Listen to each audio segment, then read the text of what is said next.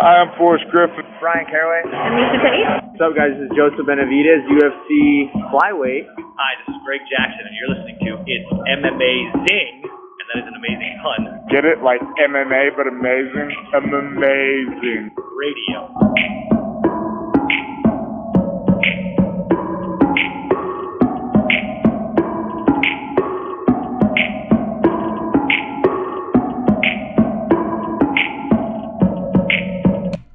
Welcome to It's M Amazing Radio. I am your host, Dr. Law. With me, as always, DJ Mark. What's up? Also joining me this week, Lavender Gooms. Happy National Lucky Penny Day, boys. I'm sure you got yours in hand, of course. Uh, sincerely, we'd like to wish a happy Victoria Day to our neighbors up north, all celebrating today. More relevant. I feel most of you don't know what the Queen Vic- well, what uh, Victoria Day is really about, but you just dig the fact that you got a federal holiday. So enjoy it, Canada. America's hat. Yes. Um, couldn't do the podcast last week. Uh, ran into a bunch of stuff. Apologies for that. But we're back this week. Granted, ain't shit going on. Uh, so we're not really missing a lot. Um, quick programming note, Marcus. I don't want to forget this, so we might as well get it out of the way now. Next week, um, the podcast will drop. You'll have it however you're getting it exactly 24 hours after that. I've noticed some people like to hop on the second it goes available, like at midnight, but generally for most people, it, it drops Tuesday morning. Next week is going to be Wednesday morning. Is what I'm getting at. All right. Yeah, we can say it's because of Memorial Day, even though that's not really the reason. It really is because of Memorial Day. Because of Memorial Day, I will be on a pl- on a plane on a Monday. That's and so will Sure. Mike. So That's right. That's how we. Uh, that's how we remember our fallen soldiers flying back home. yes, I thought Mike was gonna make a joke and just nothing. Just a real somber ending to that. Um, all right, so um, we missed a card a week before. Uh, real quick, Blachowicz won. Aleksandar Rakic's knee exploded. I think that Mhm. summed up what happened there. Good luck to the kid coming And- back. Mike, Went one Bobby and me money. that's true. No, I didn't bet on that. You did yourself. Mike won money, and I think. Yeah. I mean, One what's me the money. standings now, Mike? I think are you tied, or did you take the lead with that one? I can't didn't quite remember me. where we were. He was he was like I past you. I don't I believe think. I've updated the standings yet, but um, We got it wrong. You got it right. That's true. I am one behind Bobby now. So you're Okay. So it's me, then Mike, then you. All one game apart. Yep. Okay, there we go. Um, so yeah, we'll be we'll be back next week. We're gonna preview that card, which that officially has exactly one fight on it, according to the UFC website, Yeah. which is uh Volkov versus the Bigi Boy, which is not a bad fight necessarily. I I'm starting to think the heavyweight division, Mark, this might be the best it's been in a while, having this many people. Uh, yeah. It's pretty interesting. yeah, You know, for, for for for the division, and it's been really stagnated for a while. Uh, outside of like the Pride days, it really hasn't seemed like there's been a a wealth of talent there. So it does seem like maybe it's the strongest it's ever been. Hey, so speaking of kudos to them. pride, um, I don't know how I ended up here, but like, I went down some rabbit hole and ended up watching uh, Bob Sapp versus Nogueira, like Sure. uh, a few days ago, and I was just like, "Yeah, fucking, let's do this." And I just, that fight is insane. That is a that is a must watch for um, newer MMA fans. I'm not saying go pay for the fightpass.com, but I am saying go into the go to the Daily Motion and uh, maybe look for uh, Bob Sapp versus uh, Rodrigo Didn't- Nogueira Didn't Bob Sapp just dump him like right on his neck? immediately, like immediately gave a pile driver. Like it's it's a crazy fight, and um, and I think it's on the pri- the list of Pride must watches. Personally, I think Mark just Sure. Yeah. No, that was probably the. I mean, the booth was great too. Mhm. I think they even had Goldberg in there. That- it took me a minute to be like, who do I stinking it up hear? Too much. yeah. And The lights, the lights went out almost immediately as he hit the pile driver because someone didn't know what the fuck was They're going like, on. so oh he just hit some shit! switches. He hit him so hard the shit broke. Um, I had a moment today uh, where I started questioning our fandom a little bit because uh, we got a coworker. Fair. Okay, uh, Mark and I have a coworker. Um, let's call him Junior because it's what we do call him. But um, my man's like making like hitting five fight parlays on these uh on these shitty fight nights, right? Like hitting them. And like I like we're not even watching them. Like I, I just things have really taken I, I told them I'm like, man, me and Mark are jaded. Like it's really what it is. And like Mike's the same way. Like we've seen too much MMA. I can't tune in for this shit. Like every week at this level on this clip. But I don't know, maybe, you know, it's it's One maybe- has to assume he, he's he's doing his proper research for these bets, and you could maybe we could turn it around and be like, well, you know, he's got hard-earned money on the line. You know, it's in his best interest to to look it up and do some research. But now we're betting on the fights too, and we haven't done. Yeah, I was gonna so say, really, um, I'm- not- I'm also I'm also not sure I'm also not sure what Bobby is having an issue with.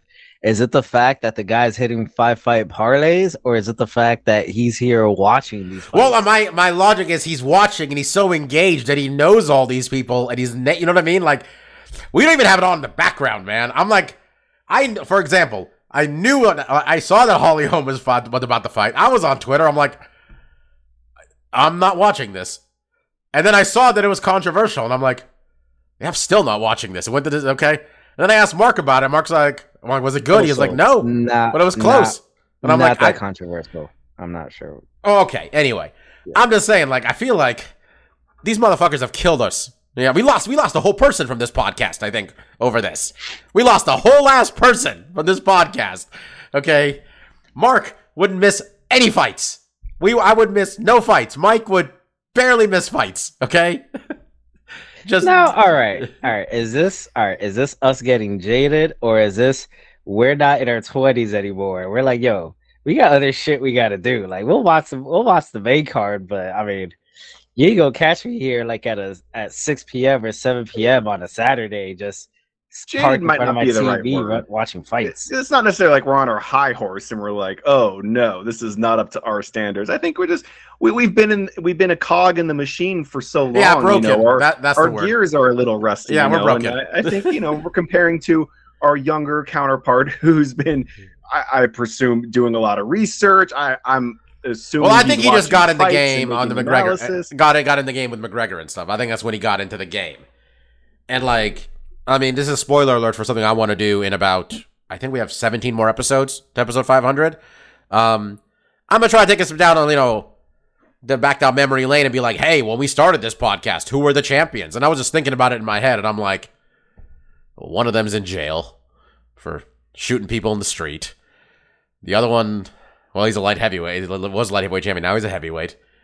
This the guy's boxing in Abu Dhabi. Like, it's been a while we've been doing this, guys. Just the podcast part. Mark's been watching since, like, realistically, you've been seriously watching since what? Like, Pride 2004?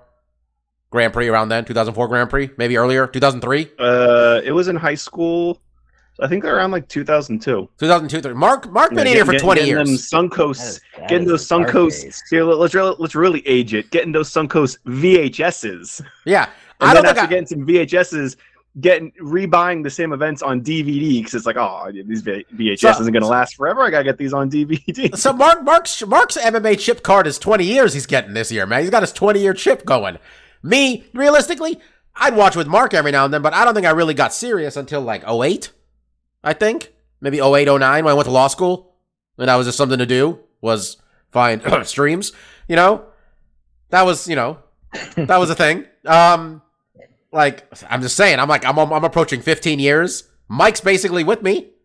Mike like 2010. I'm, I'm, I think I'm about 2010 is when Yeah. Also, but I'm about twelve years then. Yeah, Um, yeah. My, whenever Kimbo showed up, and Mike's like, "Yo, what Kimbo? We're watching this, right? Kimbo's on. I'm gonna watch this Ultimate Fighter." And then Kimbo, then like after week one, or like Kimbo's fighting week two, you're like, he's gonna fucking. I'm trying to explain to Mike that like I don't even know not a lot about Roy Nelson, but I'm like, yo, the one guy he shouldn't be fighting is this guy.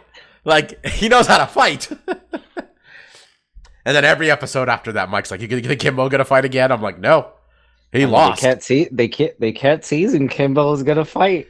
You know, anytime somebody stubbed the toe, who they who they uh, pan the camera to? Kimbo in the cut. And by the way, guys, this is my transition material since we're mentioning TUF. The two current coaches of TUF, Amanda Nunes and Julianna Pena, booked to, for their rematch, Marcus, July 30th, 31st, whatever Mhm. that Saturday is. Um, real quick, not official. Who you got? I mean, it's kind of weird to, to go against the person that, that won the last fight, but I'm still leaning Nunes.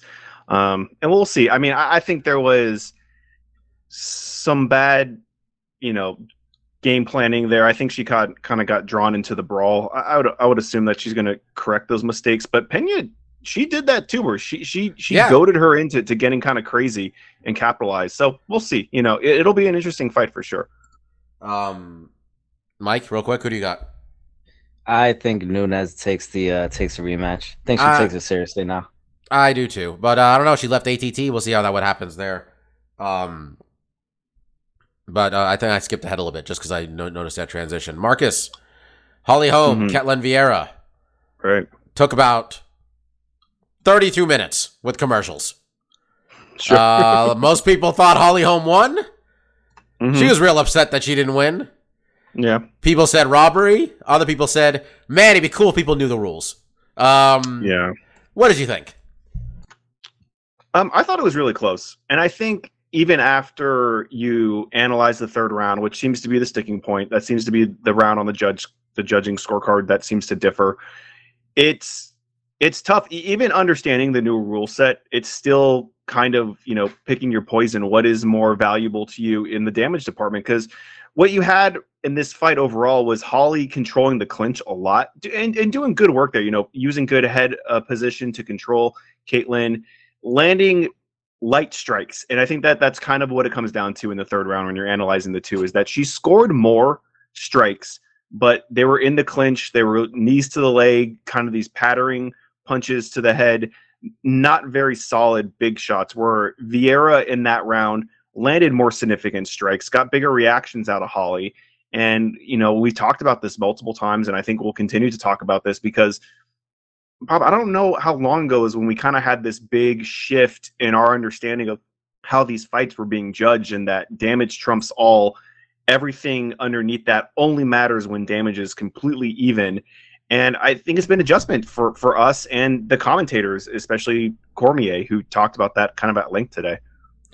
I I, I real I appreciate Cormier finally learning the rule. Well, I don't know if that's the case, Bobby. Oh, he I, didn't? I don't Oh. think you can stand on that pillar and say that he's learned because he thought Holly won the fight. He was shocked when Ca- Ketlen won. The first question he asked Ketlen, which is which was not an unfair question, was like, "Do you think you did enough to win the fight?" And I think today I heard him basically say, and I think it, it's been a shift.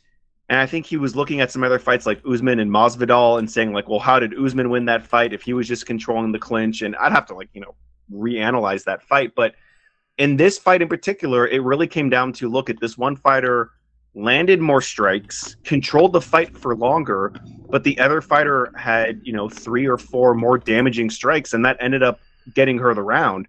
So I think DC and what a lot of people and John McCarthy and Bellator is is you know um, a victim of this as well is putting still putting a lot more value in the control and a takedown and you know being able to dictate how the how the fight or how the round was fought and not putting as much importance on the damage because that's really all it comes down to. You, you know what didn't help, but doesn't help this shit when like John McCarthy messes it up.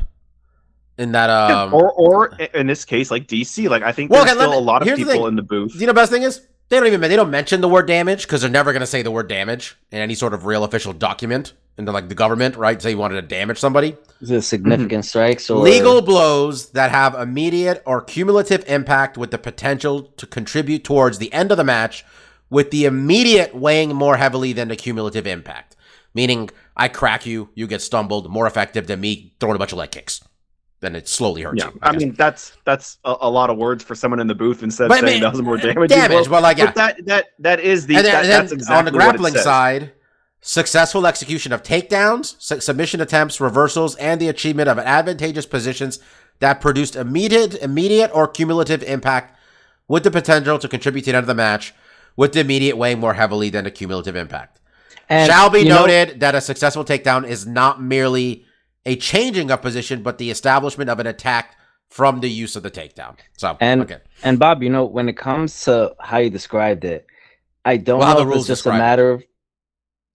Uh, that's okay. Uh, Um, I don't think it's just a matter of just semantics because the way you described it, if they're basing it off that, I can see why Holly would have an issue because while Ketlen per strike did have more um have more stopping power than Holly, there were maybe what three strikes where like it looked like it visibly affected Holly, but from what I remember, there weren't really any strikes that Ketlen, you know, landed on Holly where it's like, oh shit, Holly's about to go out, or like, you know, Holly's in real trouble here. Like she would get stunned for like maybe a second, and that was about it, which is different than just saying damage, right? Because with damage is like, oh, who just got hurt more throughout the fight.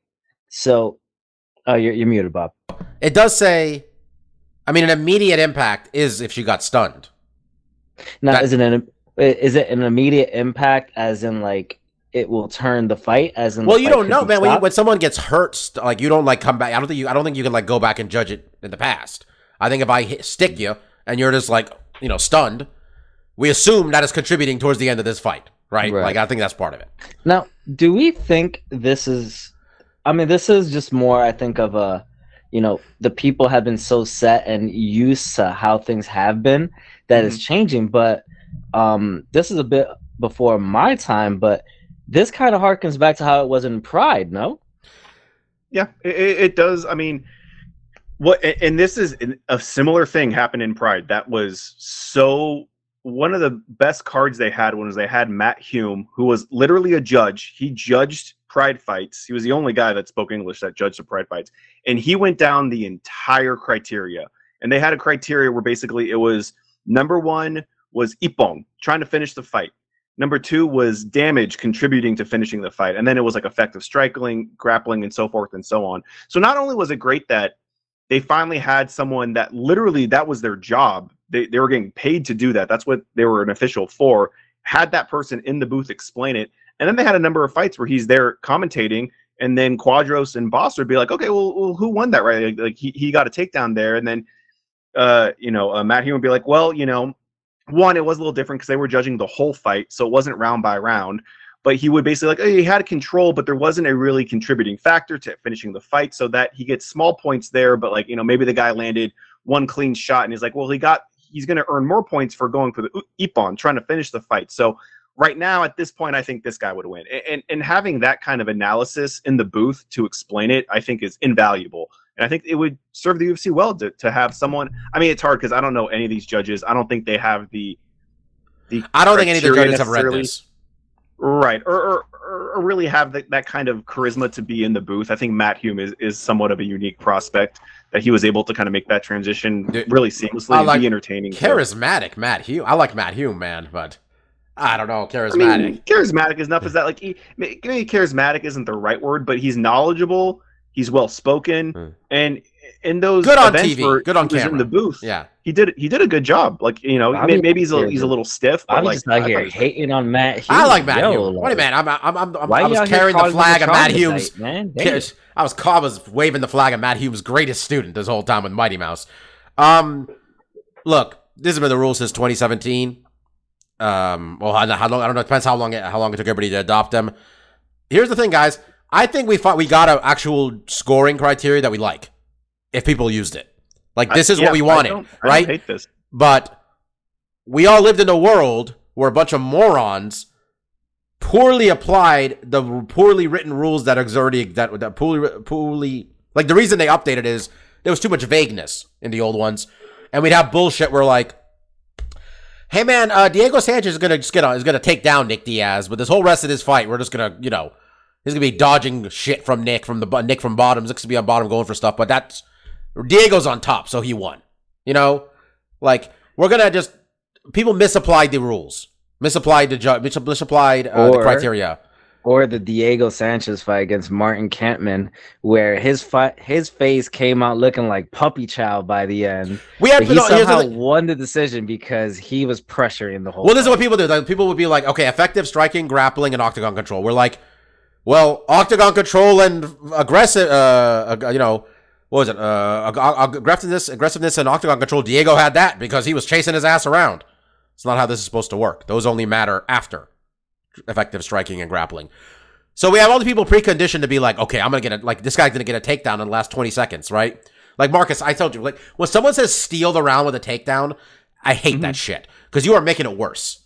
Okay, we got all these people who just showed up became became fans of this sport in the last a lot of them in the last two years.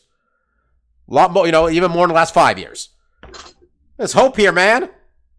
Who? Yeah, I mean, who? You know who won? like it- you tried like to you at said, least. you know, the the way we analyze these fights and how they're judged and what's important has just changed, right? Whether it's been 2017 and I think really in the last couple of years where this became more of a well-known commodity of how it's being judged, which is kind of silly, right? Like we should all be on the same page on how the sport is being played.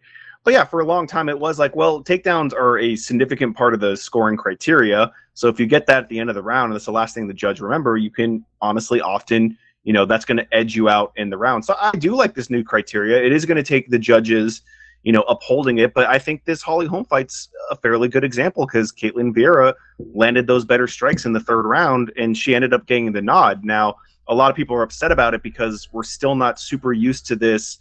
Well, she controlled most of the fight. She landed more strikes. Why didn't that garner her the victory? And I think there's going to be some learning pains there. But at the end of the day, if at the clapper, guys are like, go for fucking broke and get that big hit and, and go for something and steal the round that way instead of go for a double leg and get this guy on his butt for two seconds, I'm a much more enthusiastic, you know, consumer of the sport because that's, that's what I want to see. I want to see guys going for the finish. so And if that's how the scoring is going to be leaning against, hopefully we get a better product. So Ariel has been talking about this for a long time, and uh, even more so this weekend. A lot of other people were too, and I think it, I at this point think we should do it. Um, open scoring. Um, Talked about it uh, at nauseum every time we talk. Like, Yeah, we why gotta do is, this. Why is there any sport where I, I guess it's fun at the end where it's like, oh, who won? Who knows? Play a basketball game where there's no fucking scoreboard, and then everyone's trying to do the math on their fucking notepad, and then like, and then at the end of the end of the That's game, called it's like, oh, that's called Let's- let's- that's called street ball. no, uh, honestly, Mark. like it, it's, That- that's what you play as a kid. yeah. This is uh, it's we got to do it. I know I get the, what the argument is. It's like oh, someone's gonna get risk averse because they're up two rounds. People already are risk averse. They already do that. They yeah. already assume we had Rose Namajunas not throwing anything, so confident that she won, throwing nothing. You think if she knew she was like, what? What are we doing? and, and, I, and to Mike's point, I will say uh, you're you're right. Like in other sports, there's there's a very clear criteria on how you score points to win a game, and fighting is subjective, right? You were trying to impress some dude watching it, so I just I always thought it was I, once once I started watching K one, and they're like, yeah, they they tell you who's winning the round. It's like, why don't we do that? Why is why hasn't this been adopted? Why should there be any question going into the last frame? who's winning and who's losing. Yeah, like we have a situation where like um Miesha Tate. Remember when Miesha Tate was telling Bryan Caraway like, "Oh, just cruise. You got this." And I think it was against um who was the other band? Who was the who was the Japanese bantamweight? Maybe Mizugaki. Mizugaki? Mizugaki, I think. I mean, he crushed him. No, Caraway Mizugaki. where, Maybe uh, not him. oh, No, it was like the third because like it was like end of second round. She's like you're cruising. Uh, you're like she's like you're winning, cruise. And I remember all of us are just like, yo, he has won one round out of two, maybe. And then he lost two one. I'm sure she would have liked to see an open scoring. Um, ladies and gentlemen, got a special guest. Uh, the return of Kid Presentable. How you doing, buddy? Hi, fellas. Uh, you know, I wanted like that you guys get in your MMA housekeeping, yeah. um, because I have no idea what's going on anymore. Uh, last I saw, Charles Oliveira wasn't the champion, but he's the champion, and that's about all I know about uh, this little sport that you. Well, here's the thing. I think Stefan has some good timing because I think that was fucking it. What do you think? yeah. I mean- we- we- there's not much. well, what did you think of um? How did Ponzinibbio do? Did you see it? Do we even know what Ponzinibbio did? Uh, I was gonna watch it, but he did lose to uh, Pereira. But I think it was close. I heard that was another kind of close fight. But I, I, I was thinking about watching it, and I, just, I like Ponzinibbio. Oh, I feel in- Ponzinibbio really In slipped, MMA man. news, uh, Perea is that is that how you say his name? Perea yeah, better than whatever I Yeah, tried to spit out. beefing beefing with Masvidal. I knew Mike and would catch this. Masvidal, Masvidal was basically saying, you know, yo, your girl wants to taste the penis. What's up? Yep, that's why I knew Mike would comment on this. Uh, I was waiting for that. I don't know. I guess uh, Masvidal sent emojis at this man's wife, or so, I don't know. And he said, "I'd like to know what the." disrespect. And this dude's like, "I'd like to know what the emojis mean. I feel we should discuss it in the octagon." was, and I'm what like, "What was the emoji? I Was think he did the- Was he said the- like the prayer praying- hands? Was it prayer the hands. eggplant? "Prayer hands." All right. So it Yeah. wasn't the eggplant. It wasn't the eggplant with. So it wasn't eggplant, uh, droplets, and then a peach, right? Because you know what that means. Yeah, someone's going on a plant-based diet. Okay, that's what it means. and they're sweating it. They're not. they're, they're- they're not excited about it. Um, that is not what that means. yeah, no problem. Uh, you just gotta send a girl a smiley face, Mike. You're not gonna say the Bitches line. love smiley Bitches faces. love smiley faces. Exactly. I thank you. I was waiting for that. Um. All right, that's kind of it for the MMA talk because nothing's really going on. We're gonna be, as I mentioned, we'll be back when we're back next Tuesday night. We're gonna record the show, so next Wednesday will be in your, uh, on your whatever phones. I'm assuming. What am I acting like I don't know? On your phones. That's where you're gonna see them. See it uh, next Wednesday, and we'll Uh, pre- we'll preview this Volkov Bigi Boy fight. And as Stefan Mhm. noted to me earlier, I'm a big fucking Volkov guy. All right, big fucking Volkov guy. It's like nine I feet wanted to cover it a week in advance. Yeah. I get So- the hype, Bobby. I get the hype. before before we get into stuff we like, uh, I just want to shout out the PC Richards and Astoria because I didn't even get to what I was gonna say. I just we're shouting out electronic stores. Okay, go ahead. Well, well, they need to be shouted out because I bought two air conditioners this past weekend Ooh. because on Friday when I was leaving my apartment, it said it was gonna be 91 degrees, and that really expedited by a bite of, a, of an AC. I installed the one in the living room. It worked for about five minutes, and I thought, Uh-oh. uh oh, I fucked something up here. This has to be something I did. And it turns out what happened was that I installed a 110 volt plug into a socket that was 220 volts. So I just shorted out my AC. And when that repairman came, he was like, Yo, you know you fucked this up, right? And I go, Of course I did it. The super installed that socket. That wasn't me.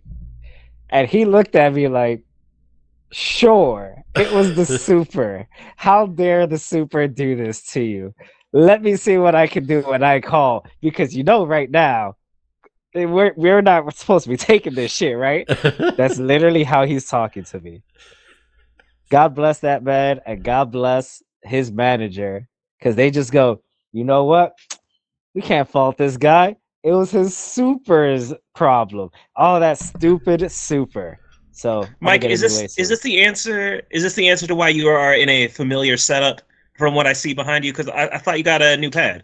He's not there yet. It's a process. Yeah. It's not there yet, man. Oh, you still know? setting up, still setting up, still setting up. Still setting it up little by little. Mike's a Apparently, one he man construction AC in there crew. right now. As I Hmm. just talked about, my house is still, you know, a sweltering sauna. So I ain't about to be up in there. As soon as we're done with this podcast, I'm gonna turn on Old Faithful AC right over here, so I could be fucking chilling, literally. Excellent. PC Uh, Richards, Astoria, do good work. Great. Again, electronic shops. We're shouting out now. Um, all right. Um, stuff we like. Um, we'll hold the wrestling off to the end, but Mike and I are going to Vegas for a pay per view, which Mike has not watched a television show for for the last six weeks because he's effectively been doing construction every waking minute. That's what this man does now, uh, Steph. Mike just Mike, Mike is sanding floors. Mike's installing baseboards. He's just building his own house over there. I Um, apparently don't know how to figure out what's a 220 volt outlet though. I remember you telling me I might ask my dad for help when I do the electrical, and I've learned right now Mike did not ask for help. not no help at all. um. All right, somebody talk about something they're into. Steph, what do you got? I mean, I just got here. I didn't even have time to shoot the shit with anybody, Fine. and you just want to catch You up. know what? on Fine, I'll go first. right, all right, fine. We'll, we'll give you some time to stew. Yeah, You I got- I, will go. You go. You go first, Bob. Okay, Atlanta ended. All right, season three of Atlanta, and I don't know how to talk about the show if people haven't seen the show because Stefan's watched some of this season. I think maybe two or three episodes at most. What do you have? I have, watched buddy? the first two episodes. I watched the premiere, but I kind of fell off after. So you'll note, Stefan, that one of those two episodes included the characters of the show you watch, and the other episode. Not the first one. and then the Not other first- episode made you wonder: I'm just watching a different show, What is I mean, this? imagine this. Imagine a season premiere, Mark, of a of, of a dear show of yours, and not a single character you know is in that episode. Yeah. and you just you just think you're it up. watching a different show now. So I think It was uh, after the season, I think the season was ten episodes, eight episodes. I don't know. Okay, but about half the episodes included a bunch of people I never seen before, and those same people didn't repeat themselves. Um, that being said, the last episode tried to bring some of that together. Um, very Van uh, or Vanessa heavy episode. Uh, Zazie Beetz which was honestly good to see because she hasn't done a lot this season, and she's a very talented actress. Um, I believe she played was it Domino in Deadpool Yep. Yeah, to play Domino there. I always really liked her in um in Atlanta. Overall, uh, season was kind of crazy. I enjoyed all of it. Other times I was wildly uncomfortable, but I think that's kind of how Atlanta works for me. So I uh I guess season four is coming pretty soon because they filmed three and four at the same time. So um yeah, I watched Atlanta, that's a wrap. And uh I would have watched Barry, but I didn't get a chance to for this podcast. That one got renewed for season four, which I didn't see coming. Um Mike, how about you? What do you got? So I've watched half of this movie that's on Disney Plus, uh, Chip 'n Dale's Rescue Rangers. Uh, the movie so far, 45 minutes in, is fucking amazing. Uh, I gave it a shot mainly because Chip 'n Dale's Rescue Rangers was my favorite show on the Disney afternoon when I was a kid. So I thought, well, I got it. I got to give this a shot. Um, very good. I think that movie did it did what Space Jam was trying to do, um, Mhm. but just did it a lot better. It also has a lot of nice little uh, pop culture references and uh, takes the, the the Rescue Rangers down a kind of weird and irreverent way for uh for a Disney movie. Uh, and it was pretty. It's pretty amazing so far. Forty five minutes in. Yo, Space Jam was just about how LeBron's a bad dad. Did anybody else see Space Jam 2 besides me? It was No, I, I saw it, I didn't, yeah. but I, I I know what Mike's talking about, and I'll expand. As I've watched the full film, I didn't just put out. I didn't. I didn't watch half of it and be like, "Damn, this shit's good." Let's put this on. I fell asleep. I fell asleep Okay, last okay, night. What do you enough, want? Fair enough. It was quite a show we got this week. By Why Marco can be tired? You know, that nappy time for, for nine hours. Sure, sure. I got you. I got you. Anything else, Mike? Um, Ugly Sonic so far is the my favorite part of the movie. I thought you were gonna expand on best spoiler. Chippendales, bro. What's up? Uh, well, I wanted to, to to to let you finish. If you had other things, and I could expand. No, and I mean, I you kind of, I, I think that was a little bit of, of a spoiler territory, but whatever. Who cares? It's Chippendale. It's streaming only. Uh, yeah, there's. I think what what Mike is alluding to with the the space uh, jam reference is that, it- unbeknownst, you wouldn't think this film would be so reference heavy and pulp culture centric. Um, but essentially, the premise is that you know cartoons and people live in the same world. Chippendale wasn't a cartoon; it was you know a live action series, um, and they kind of feed into where they've gone from here. And as and I can the opposite of Mike. I didn't have the Disney Channel growing up. You know, I always heard about the the afternoon you know block of you know those shows and how great they were, and I, and I've seen a few episodes here and there, but I didn't really have that nostalgia going into it and I still thoroughly enjoyed it. I think it's just a fantastic film in and of itself. Um, you know, a lot of comedic voices, somewhat of our generation: Andy Samberg, John Mulaney, uh, Seth Rogen, uh, amongst many others. And like I said, just a lot of references. And I, I think the biggest one, the most funniest one, is that as Dale is kind of on the con scene, is it is it Dale or Chip? I get him confused still. Even Dale's the one with the red uh red nose. The one played by Andy Samberg. Okay, so Dale's at the con and he's with the other cartoon characters that you know are no longer utilized, and probably one of the best references in the whole film is they have the pre-release Sonic the Hedgehog, the ugly Sonic version with the human teeth and the weird eyes and proportions, and he's a prominent character in this film, and it is really funny. Yeah. I got a question. I mean Mhm. this sincerely. Is this one of those we're gonna take a '90s thing and make a new, make it all over again. Is the audience children or people all our age No, who are going to get but- stoned and watch it? Bobby, every everything that's reborn of our childhood is meant for us still as adults. Okay, that's what I'm asking because I wasn't sure. Like you get like you said like Seth Rogen and Andy Samberg and Mulaney, and I'm like, no fucking ten year old gives a flying fuck about any of these people. So it's, And- it's t- we're the we're the target audience then. Just so I, I'm I clear would about also this. I would also say, um, I mean, Chippendales Rescue Rangers. While that show was in the '90s, um, Chippendale have been around since like the '60s or '50s. yeah, but you understand what I'm asking. Like, what's the what? Is this a kids thing or is this trying to entertain people that are Yeah, millennials? no, I think like Stefan said, a lot of this stuff is towards us, thirty-year-old millennials or what have you. And then I think the the game plan is we're going to be excited about it if we have kids. It's age appropriate enough, I think. I mean, honestly, there's some jokes here, and I think this is. I, think any successful animated film has to kind of breach this line of catering to both the young audience and the parents that'll be there as well because I mean, you can cater to the young audience and that'll do fine. But I think if you can kind of win over the parents with some more adult jokes that maybe go over the heads of the kids, but doesn't deter the film from their enjoyment, you have something that everyone kind of gets, you know, on board with. And I think that's what this is trying to hearken to.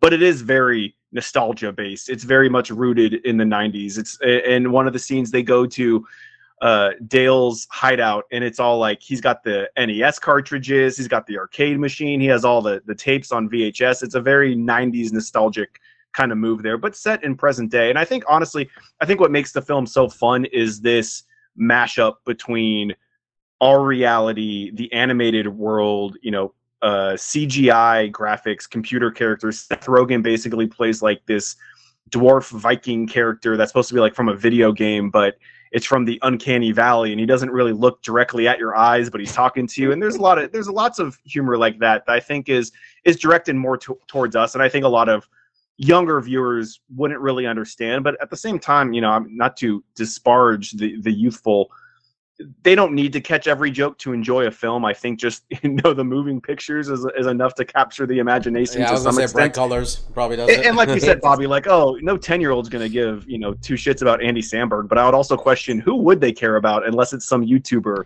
that has recently made it, It- big that Yeah. they get excited about. I don't really know what who they could draw on for VO artists that would get the youth, you know, the TikTok energized. kids, get some of them in there. My- Yeah. My I, I question think is, it's also. Mm, Go ahead. Go ahead, Steph.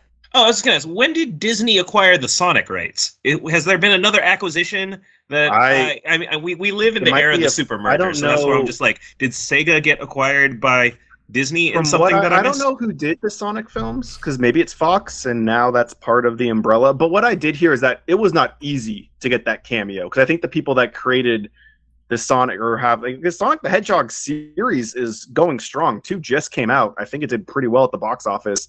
So I don't think they were necessarily stoked to be reminded about their hideous creature, but have enough wherewithal to be like, you know, th- this is a joke. This, the internet has has taken our you know weird creation and Sega still it. owns it. Who, Sega, sure. Sega owns it, But what about Paramount, the- Paramount Pictures distributed. Ooh, yeah. So that's kind of interesting. Maybe So they just know. I- licensed it.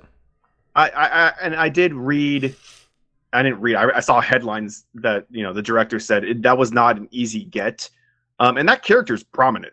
Like he's not just a flash in the pan Easter egg. Like he comes back. You know, like there's multiple scenes with him, and he's fun. And I think that that was really kind of of our time a really interesting get that you wouldn't expect. You know, I expect maybe there'd be some uh, you know Transformers in the background, but to get ugly Sonic in there, I think was, was Is uh is it voiced by uh Jean-Ralphio? No, No? Okay. no.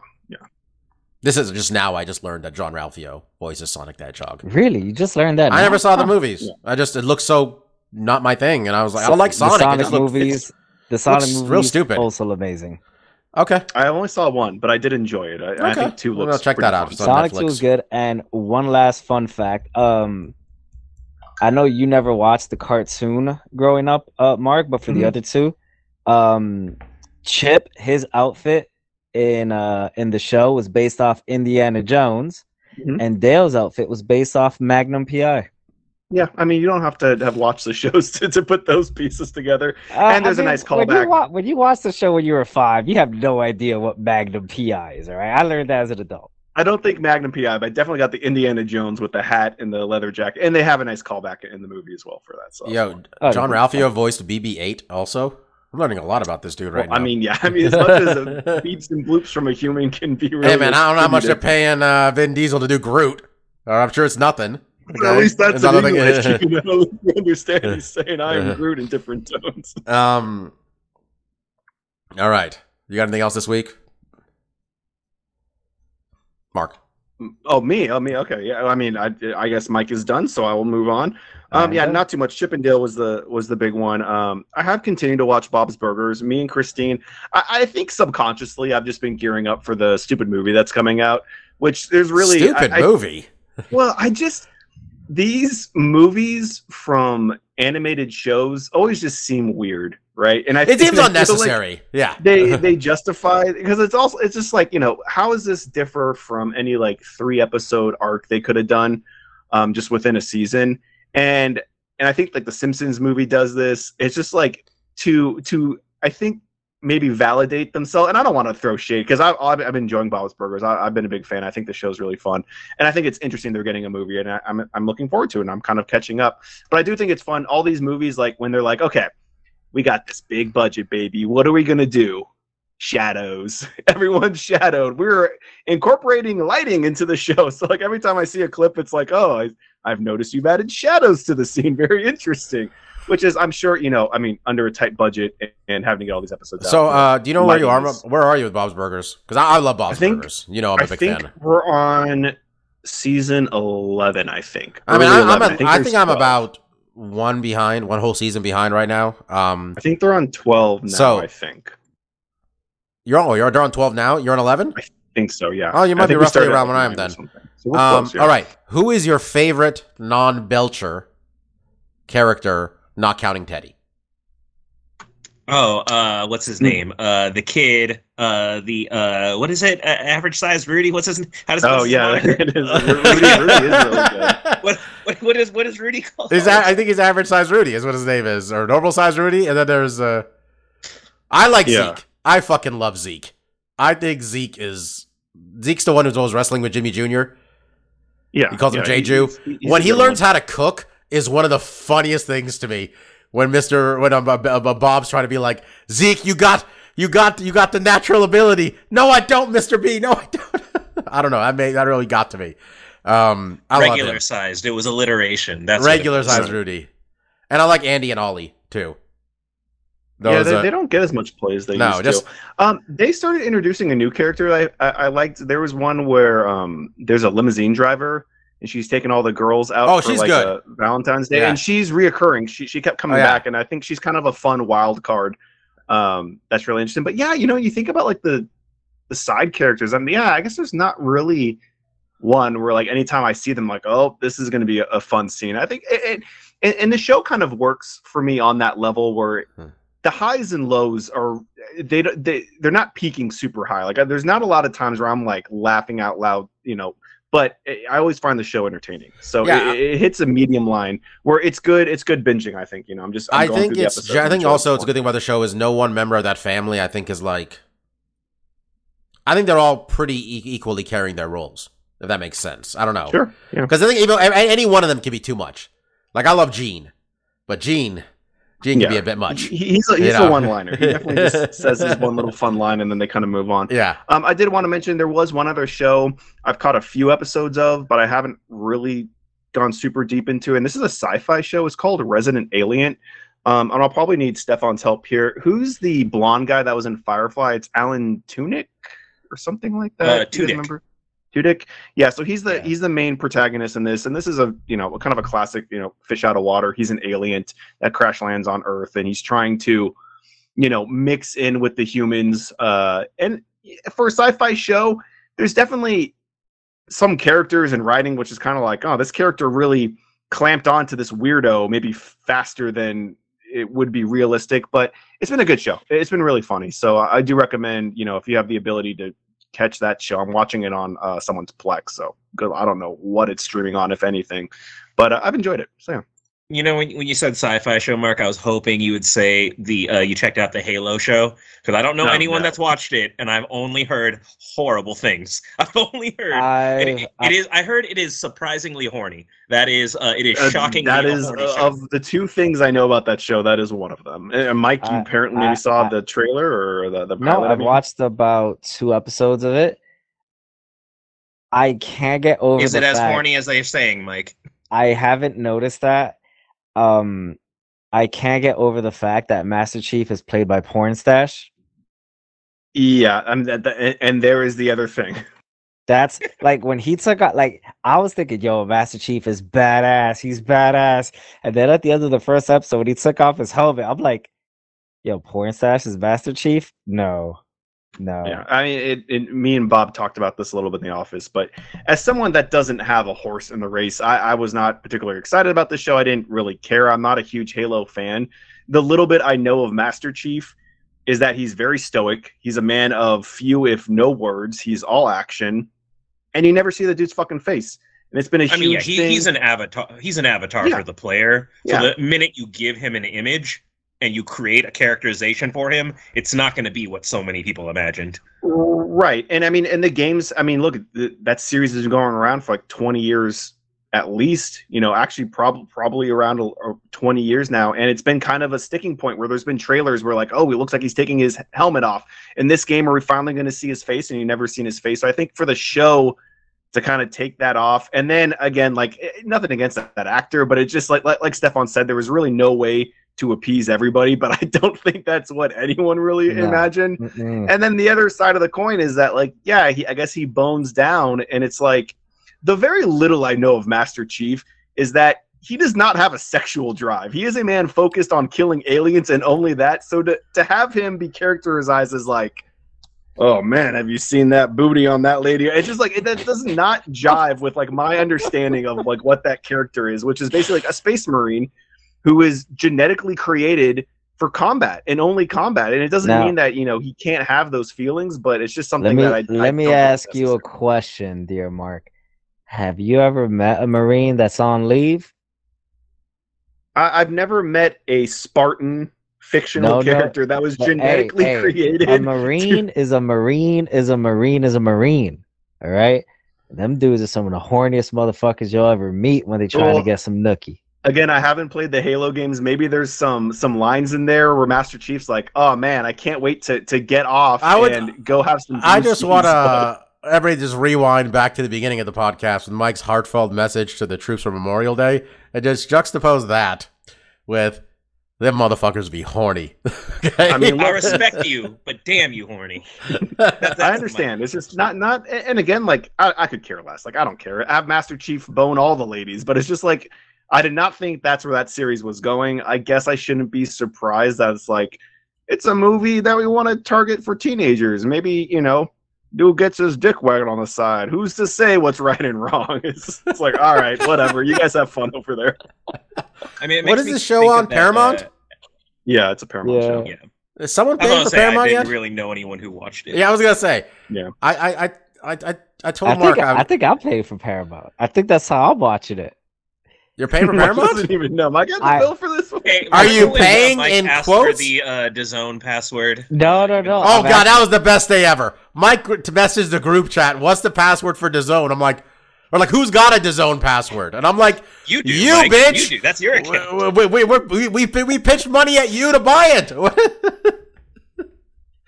um. All right. That's it. That's all I got. Sorry. Stefan, before Mike tries Yeah. to learn us th- six weeks of wrestling by asking me questions, uh, why don't you tell us what you're into? This is the, since we last talked to you. I mean, I'm not a- around too much, so I'll hit a couple categories. Uh, keeping it on TV, um, you know, a series. You know, speaking of, I, I'm super behind on all my live action shows, Bob. I, I tell you all the time, I'm behind on Barry, Atlanta. What else? I still haven't watched Peacemaker. Like, I, I've only watched two episodes of Moon Knight. I am way behind in my backlog of live TV shows. Um, but a show that was on my radar and I really wasn't looking forward to, um, very similar to Atlanta and Barry, just because we've had a lot of lull time. But um, early reviews have come out, and a lot of opinions that I personally trust um, are saying really, really good things about the uh, coming out this Friday, uh, the penultimate season of Stranger Things. Um, Mm. you know, especially a show that relies. Is on it going to be another season after this one? Yeah, there's there's supposedly they've announced and are already filming. Well, I the thought it was. one. I thought it was just this season, and then like the final. This two parts. I thought like the second part was just the end Well, of the whole maybe thing. So- okay, maybe they're maybe they're doing it that way. I mean, me and Mike watch Attack on Titan, and we're on season four, the final season of Attack on Titan. So people can do whatever the hell they want nowadays. You know. Uh, Just tell us when it's on Uh, and when it's not on. That's it. yeah so it, that it shows up this friday um and honestly not too many people do the netflix dump it all at once thing um and frankly i like that i like being able to watch it on my own time i like that if i have momentum i can keep rolling through um i like that if there's a bad or boring episode i don't have to sit on it for a week um but uh that said uh you know i'm hearing really good things um anime front mike had the audacity to ask me if i knew about spy family the hottest hottest anime of the season. But uh, that said, it is a fantastic show. Mike, are you caught up on it? I will kill for Anya. All right. Yes. Uh, it's it's the internet's anime daughter. Um, it's a fun premise. Mike, did you already talk about the show? Have you already introduced it to the MMA audience? I have not fire away. Um, yeah, so it's it's it's basically a simple like setup of um, due to circumstances, this kind of makeshift family has to occur. Um, and right, it, it's it's basically you have a super spy who's trying to uh, prevent a world war. It's kind of in a semi fictionalized version of the world, kind of in a Cold War era type um, time setting. Um, he adopts a daughter uh, who is a telepath, unbeknownst to him. Um, and he needs to find a mother figure for this um, kind of makeshift family who is a uh, world like highest level assassin again unbeknownst to each other so they all kind of have this secret power and secret lives where they're trying to be this makeshift family to get this daughter into this high class prestigious school um, because you know uh, one of the children uh, parents is the target of the spy, but uh, it's kind of just this developing thing where they're all kind of learning about each other, but none of them have really exposed their secrets yet. Um, and then, like uh, you know, Mike was saying, is kind of the most adorable anime daughter. Um, I'm watching uh, the third season, I believe it is, of uh, Kaguya-sama: Love Is War. Um, probably the funniest comedy series uh, in anime that I've truly ever watched. Um, you know, high school rom com type thing but uh, the whole premise is that the main two, neither of them wants to concede love first. So it's all the mind games and things they do. Uh, but they this season had a rap episode, um, one of the best episodes of any anime I've ever watched. Uh, as a fan of hip hop culture and uh, Oh, rom com animes, as in like RAP? I thought you meant rap like WRAP. Oh no, not like like it, it's ending. No, no, like it, it's one of the characters was really shitty at rapping, but he really wanted to learn how to rap so he could convey his feelings to another character, and it's the whole mini training arc of him becoming a good rapper with a hell of a payoff of him then rap battling to express his feelings at a park. Um, it's impossible to explain just how good the execution of it is, but it's amazing. Um, another random show that I've been watching anime wise, it's called uh, Love After World Domination it's just one of those mashup of premises where it basically takes a Power Rangers slash Sentai as setup, um, except the Red Ranger or uh, basically the Red Ranger, he falls in love with like the general one of the generals of the evil like army, like the she's called the Reaper Princess. Um, and it's basically how they have to do battle with each other week to week in a very like episodic serial like a Power Rangers, but at the same time they're secretly dating. Um, it's just a fun, dumb pr- premise, you know. Uh, but enjoying that. Um, big thing that I probably should mention. Oh wait, just one quick uh, thing. One quick yeah, thing. what's Speaking Mike? about the Red Ranger. Yo, oh, he's he, he's in a PPP scheme. yo, thief, thief that Red he's Ranger. taking he's he's taking bad loans. Yo, do you know who Um, else is? Ted DiBiase Jr. I wonder where he learned that from. Uh, Mhm. A c- crooked dad of his got rich somehow, huh? Exactly. Go ahead, Steph. No one ever asked where the millions came from, Bobby. No one ever asked how he made those millions. Um, I mentioned this to Bob and Mark already, Mike, so it'll be the first time I say it to you. Um, I saw a movie uh, on Saturday evening. Um, best in theater movie experience I've had since Endgame. Like, instantly, just a beloved movie for me. Um, I haven't laughed so hard at a movie in so long movie made me cry like 20 times and like but its comedy was so rapid fire that even when it was hitting these sentimental points, it was still firing jokes at you at the same time. So you had this confused emotion of your eyes welling up, but at the same time, hilarious shit is happening. Um, and I'm talking about a movie called Everything Everywhere All at Once, um, a original multiverse movie that has nothing. It's not based on any comics. It's not based on any like you know graphic novels. It's just a completely original idea starring Michelle Yeoh. Um, it's the return of uh, Ke Huy Quan, um, who was uh, was it Data in Indiana Jones? Was that his name? And then he was also in the Goonies. He's the little Asian kid in those, and he never did anything after because Hollywood was racist. Um, Short round. you know, yeah, short round is that one of them That- was he Data? Was that Goonies that he was Data? Well, I think Yeah, feel like short, it's short Data- round is Indiana Jones. Yeah. I don't know. what but um yeah he was the little asian kid in those um and he has a set you know he had an interview on jimmy kimmel where he talked about it like there just weren't roles for him in hollywood it's not that he ever lost the passion for it or he, that he never wanted to act again. It's that there's simply no roles and it wasn't until crazy rich asians happened that he got inspired. He said he felt like this fomo like oh you know maybe asian people are having this moment. And i gotta say um, michelle yeoh is the star of the movie but every scene that he is in is amazing. He has so much charisma. He has so much like comedic timing and he has so much heart. He has like one scene in the movie which is like that i just really connected with on a personal level um i thought the movie was absolutely amazing. I i, I can't speak highly enough of it. I remember the first I, it was on my radar from the moment i saw the trailer. And then i'm i saw an ign mark. They had an early review for it and they gave it a perfect 10 out of 10 and i'm like wow that's actually pretty lofty praise. And then you know like those commercials where they like you know start quoting the excerpts of that reviews and so I was like, man, all I've seen are perfect 10 scores for this movie. And then I get this commercial, and the first thing they say is, yes, it's really as good as everyone is saying. And I'm like, okay, so now this review is verifying the other reviews. Um, and I finally saw it myself, and I think it's a masterpiece. Um, I absolutely, absolutely adore this movie. Um, everything about it. The I hope amazing things with the cast. It's I heard it was originally written with Jackie Chan in mind to be the lead. Um, and there's no way this movie works the same if he's the lead. Uh, Michelle Yeoh is the center of it, and kind of everything I know about her, because she has like a stoic, badass personality, and it just really fits with what the message they're trying to present. Um, the the typical stoic, you know, Asian person who isn't totally in touch or knows how to express themselves, and that journey of figuring out how to be honest and how to express yourself. And there's just so many cultural things that they really really hit. Maybe maybe that's something that'll elevate it for me is being um asian and understanding a lot of the cultural experiences with family but i do think a lot of it is still universal. I don't think you necessarily have to be asian. It just so happens to be these characters are but um i truly can't praise this movie enough. Like it's the most i've enjoyed a movie in a long long time.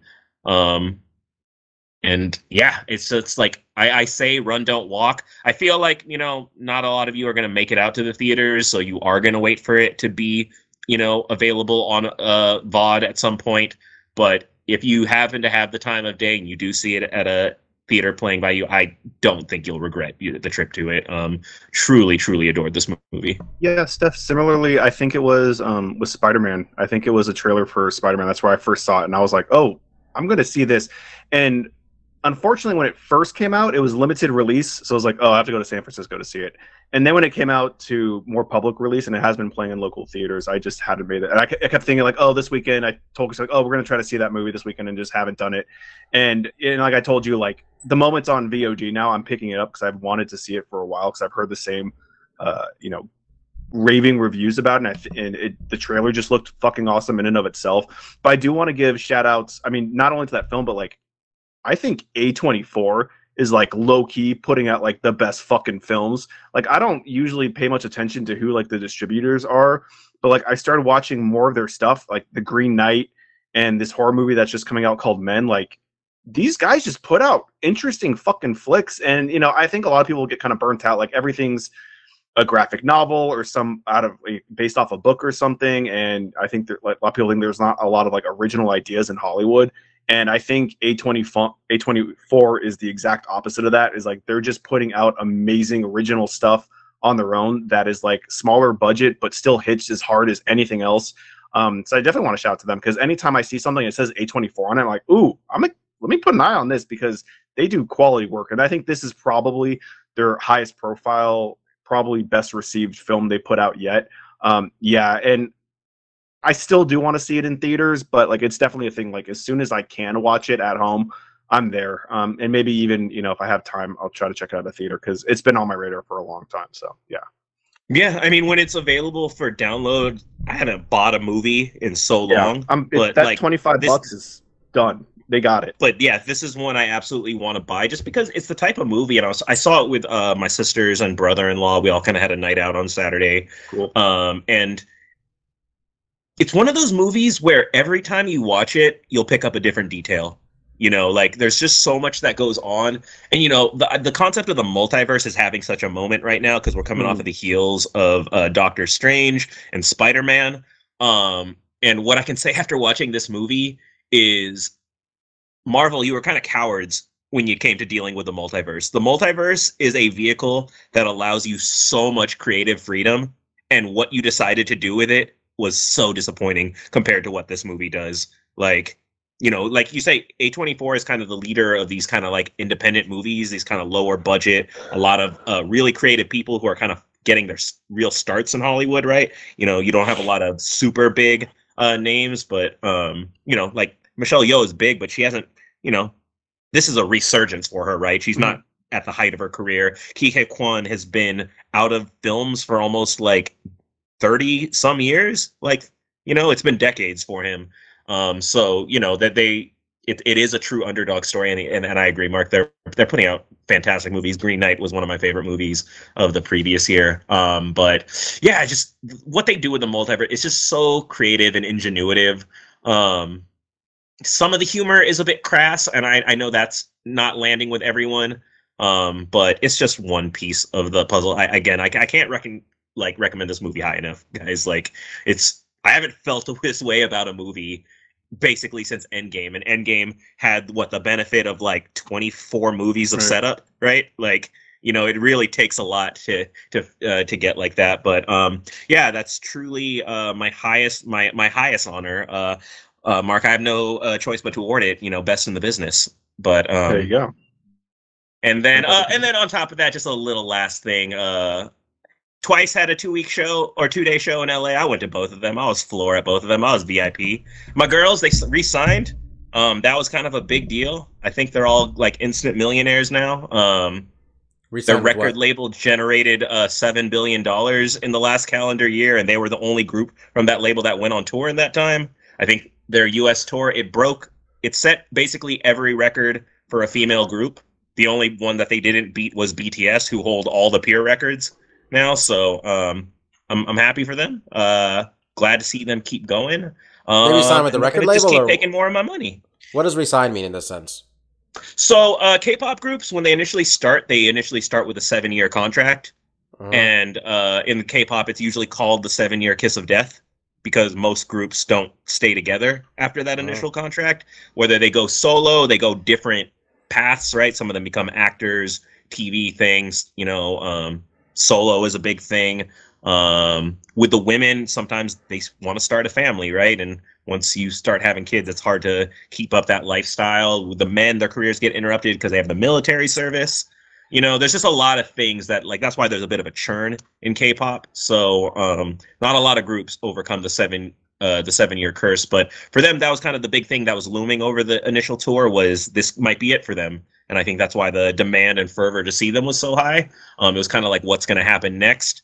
Um but based on a string of recent announcements it seems like they've resigned. Um they all got you know they, they got more money more more uh, freedoms to pursue like what the you know they've been out seven years and one of them is finally putting out a solo song. Uh, they all got individual instagrams which doesn't seem like a big deal but the k-pop industry they are very micromanaged right? Usually they have an instagram that is the group one and it's managed by the managers right everything has to go by them they're not you know free to have their individual things but uh, that was kind of the first sign that the renegotiations had gone well was kind of unanimously the the Sunday night after their last show, um, all of a sudden they all had an Instagram account and instantly, you know, in mere minutes, all had millions of followers. So um, yeah, just happy for them. That's uh, I think I mentioned well, that's that's my favorite thing in the world. Is Uh, Twice. Quick above, question- above nerddoms TV shows. What's up, Mike? Quick question on Twice. Um, so they've been together for seven years, and I mean, K-pop isn't exactly known uh, for being understanding of older female acts. So how are they gonna get past this? Because if you're like 29 in a K-pop female group, you're basically like 59. Well, they have what they're experiencing what is the BTS effect, where BTS has kind of graduated from being a K-pop group to being an international group, right? They've K-pop will always have its churn. Same with J-pop was very much the same when we were growing up. There's just the idol. It it leans towards younger high school age Yep. people because the fan base is typically young. But K-pop has grown so much in the United States, like you know, there's a lot of you know everyone's catching up on touring now, right? Um, and I've been following all the K-pop acts. There's like six K-pop acts coming through the Bay Area in July. All of them sold out within like 15, the first 15 minutes. There is so much. There's so that's where Twice will do fine. Is even if within like the the hardcore Korean K-pop industry, you know, people have move on to whatever the newest you know young like groups are.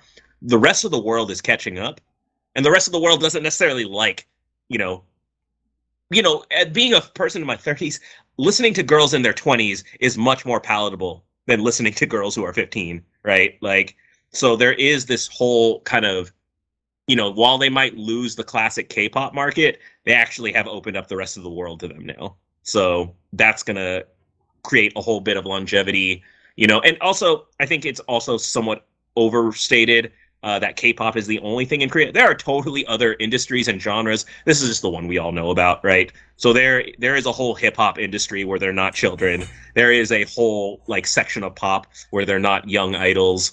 Um, but yeah, that's just what we typically know. But yeah, twice they, I mean, even if not, they they've all become kind of millionaires instantly. So um, that's a rare thing in itself within K-pop. So happy for them, you know, whatever it ends up being from this point on. You know, if they do less group activities and do focus more on solo stuff. Um, girls are hardworking as hell, so they've earned it.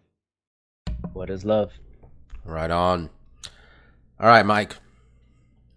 You ready to do a very half-ass preview show where you're kind of in charge of because you again have not watched a television show in Yeah, six weeks at least. So uh, I sent you the card. Pull it up.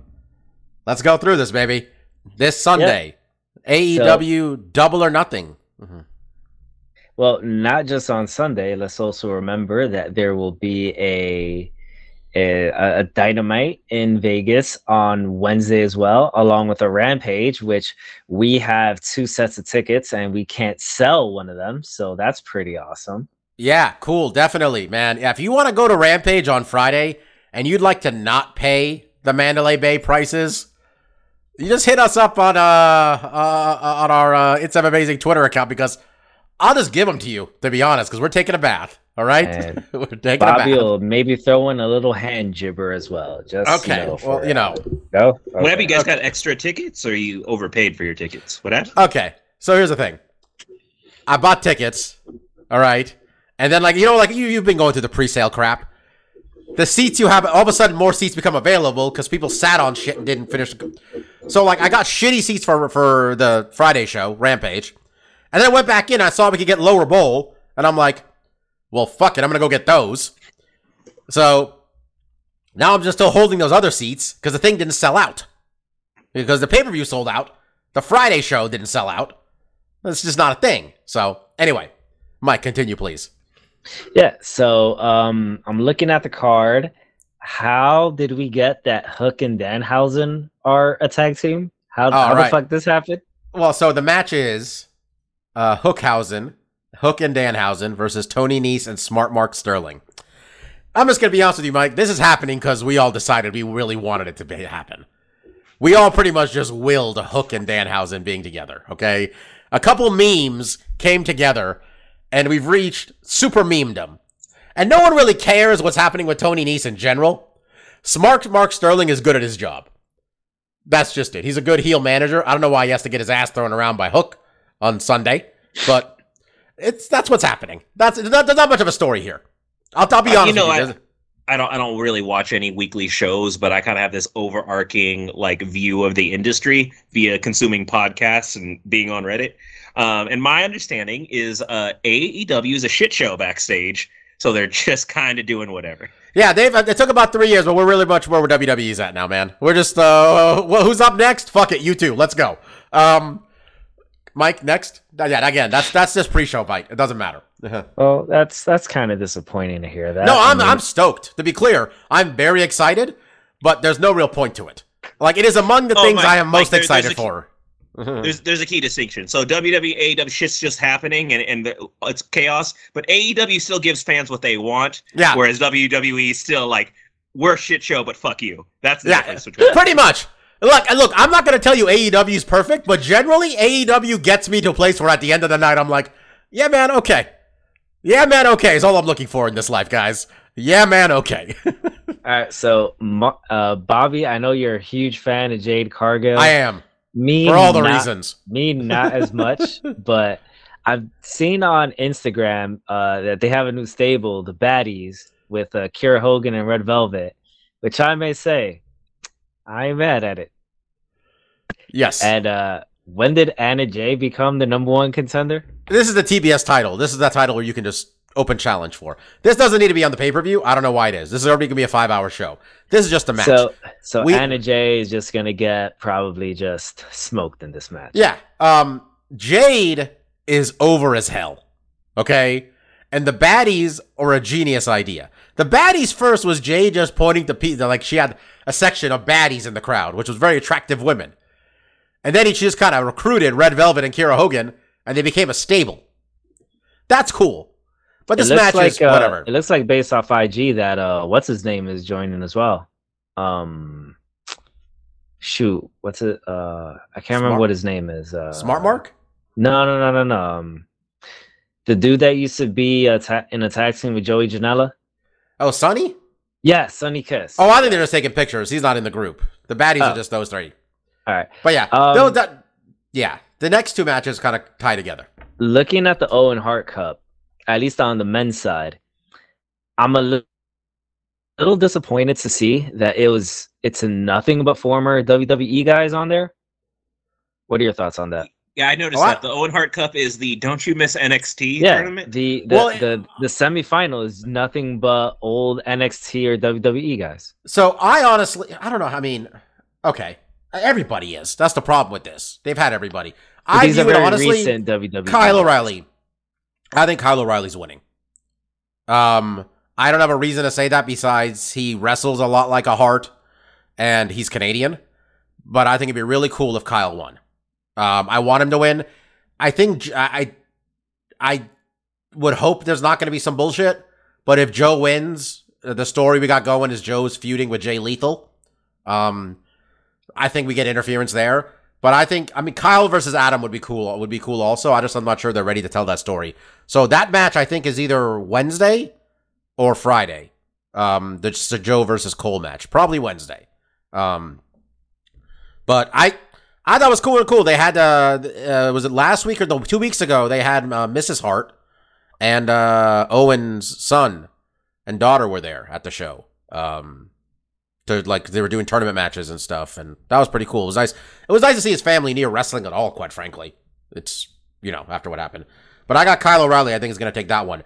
The other one, Toni Storm and Britt Baker or Britt ba- or Britt Baker, Ruby Soho or Kris Statlander. I think Ruby Soho, but I got no real reason. Um, Toni and Britt have kind of been feuding, so that actually is a match that's gonna have a payoff when they fight this week.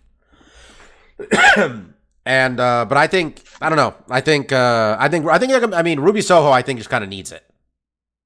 That's that's why I got. I think she just seems. I don't know her her or Kris stat like that side of the bracket's winning basically. Yeah, I would agree with that. Yeah. Uh, when did all right? granted, I haven't watched in like six weeks, but has there been? I, I last I remember watching, Serena Deeb was in a feud with uh, Shida. Did that wrap up? Yeah, she does. She uh, Serena Deeb is beating people up. Her gimmick is she's the professor and she's real mean. Um, these two women, Thunder Rosa's not great on the mic at all. Um, Serena's very deliberate. The build hasn't been great, but everybody is so excited for what they both do in the ring that it doesn't really matter for most people, I guess. Um, like I'm one of been, I've been like the build has been kind of crappy, but I think this can be a banger. That one's gonna be good. All right. Uh, three-way tag match for the AEW tag team. All right. So we got Jurassic Express, Team Taz versus Keith Lee and Swerve Strickland. All right, that's not bad. Yeah, that this is actually I'm really excited for this. Uh, Keith Lee and Swerve and Swerve have become a actual tag team and a good one at that. The real feud here is Team Taz versus uh, pardon me, Lee and Swerve. And then they got Jungle Boy and Luchasaurus because they're the tag champs. They have to wrestle somebody, quite frankly. Um, I honestly, I'm waiting for Christian to turn on Jurassic Express. Like that's kind of what everybody is assuming. We've all seen Christian wrestle for far too long for him to be nice for this long. And uh it's coming. He's gonna jump he's gonna dump Jungle Boy on his pretty face. All right? With that uh I don't know what he calls it, with the impaler. He changed the name. But he's always the, the impaler. It's not me. the kill switch anymore. There we go. That's what it is. It was the impaler the first time I saw it, and it was the coolest thing ever. So that's what I call it there. Um, this that's going to be another good one.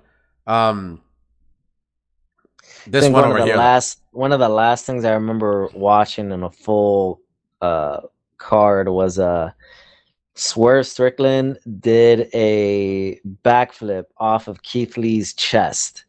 Uh huh. That I'm sounds like, about right. Jesus, what the fuck is this?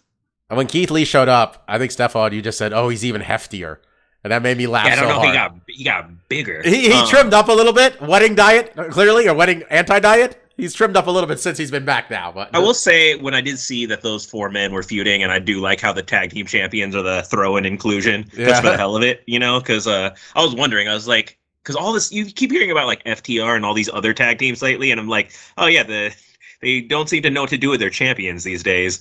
But um, I did find it funny, and I don't. This isn't weighted at all. It's just something that amused me. Is that there was all this talk about uh, AEW isn't pushing their black stars, and so let's just put all four of them in a feud together. that reeked that reeked of WWE booking of like, you know what?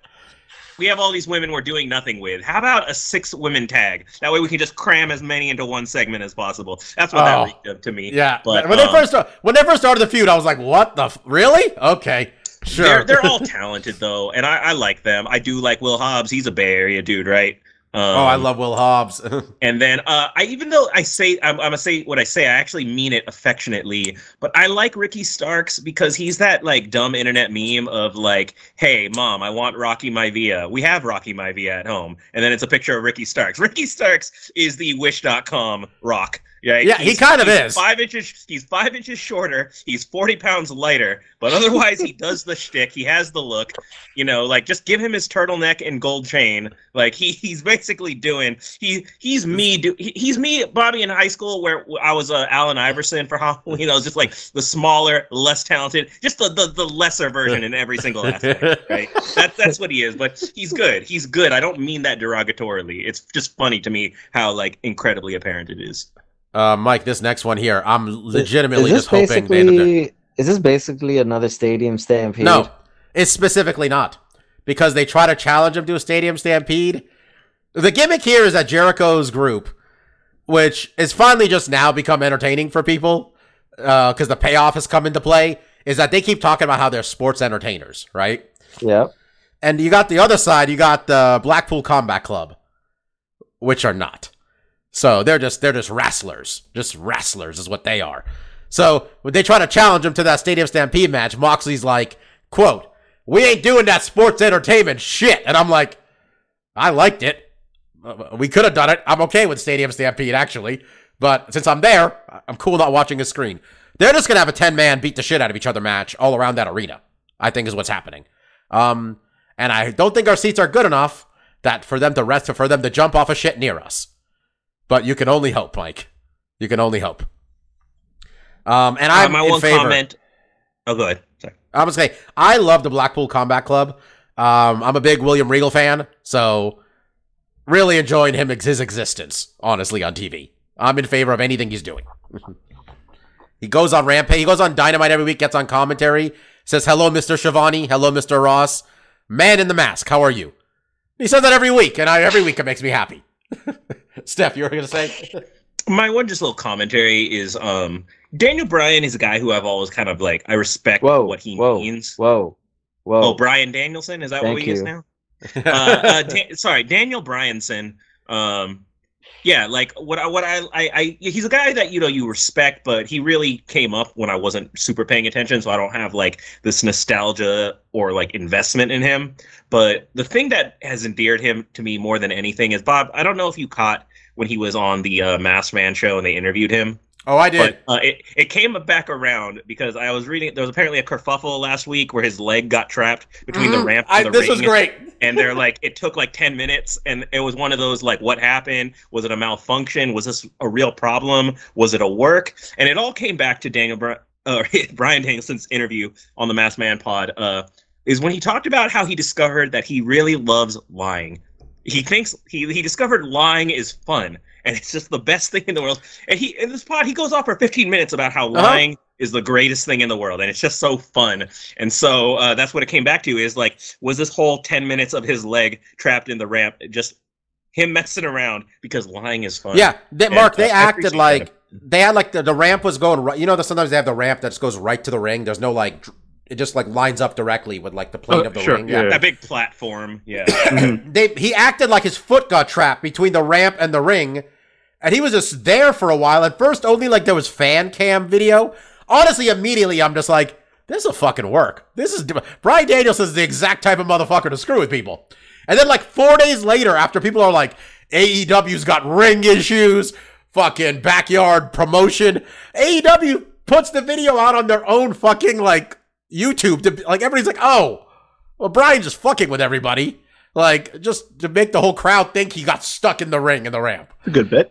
Yeah, I enjoy and, that- and, just, that's, and that's the wild west of AEW is he can just arbitrarily decide I'm just gonna get stuck here and take forever to be removed, Yeah. and they're gonna have to bring out staff to like you know take things apart to get me out of here. I don't I don't Um, mind interrupting the product to do this for ten minutes. Mike, uh, where were we? What's next? Uh, we just talked about the Anarchy in the Arena match, which definitely is not a Stadium Stampede match, even though there's alliteration up the ass here. Well, there's no, the stadium's too far away. The Uh, football stadium's way down there. We can't go all the way to the Raider Stadium and come back. Come on, you, you they know what they're doing here. Um, next is the six-man tag team match between the House of Black and uh, Death Triangle. Oh, it's got your little, it's got your little Smurf wrestler uh, Oh. this time. Uh, Mike likes little- calling. Mike really likes calling uh, Pac short. He he thinks it offends me. God, I wish I looked like Pac. Um, yo, um, I don't Pac. I don't know what his thing is. He seems like he wrestles. Like every time Pac comes back, it's like Pac is back. I'm like, what? Why? Why did he leave this time? It's like every three months he shows up. because he's Um, small and you know small people break bones easily. Maybe. Yo, this is this is gonna rule. Real talk. This is the whole thing. Every part of this rules. This match. When They did, all know how to wrestle. When did uh, Penta Cero Miedo change his name to Penta Oscuro? Well, he got yeah, Penta Oscuro is his uh it's it's a dark version. It's just Dark Pentagon. So he's when he's angry and evil. I was somewhere around when he was started fighting uh, Aleister Black. I don't remember, dude. Whatever. Rey Fenix's arm isn't broken anymore. This is the flip. The next two matches are just flippy shit. Okay. Okay, the match after this actually, the Hardys versus the Young Bucks. We just hope Jeff doesn't die. Okay, because every time this man is jumping off of shit still, Steph, weekly. Okay, and it doesn't look good. And I'm like, he's 45 years old. He he can't be okay. Matt's balding. So I just hope the like the, the Bucks find a way to protect these men and maybe let Nick Jackson take all the bad bumps this this time. I mean, I I'm uncomfortable with this match because isn't it the last time Matt was on like a pay per view? He took like the concussion to the cement against Sammy. Like oh, that was like a year ago, both- but yeah, that wasn't good either. That was a bad I one. mean, both of these brothers are done. Like I think it's you know it's fine the nostalgia acts, but these I are think guys, they wanted like, one more. guy that I worry of who dies in the ring. Like he's the guy who does that, and I, that's I'm uncomfortable with them wrestling at a certain point. I saw like he's like he's you know he wrestling Darby like a couple week like a week and a half ago, Darby Allin, and Darby Allin jumped off one of those tall ladders to the outside of the ring, around a bunch of chairs, and like he's like, oh, Jeff's my inspiration, and he's like, we're more stuntmen and wrestlers. I'm like, this is gonna end so badly, guys. Yeah, This but, is just- but Darby makes Jeff Hardy look like he's Randy Orton. Like Yeah.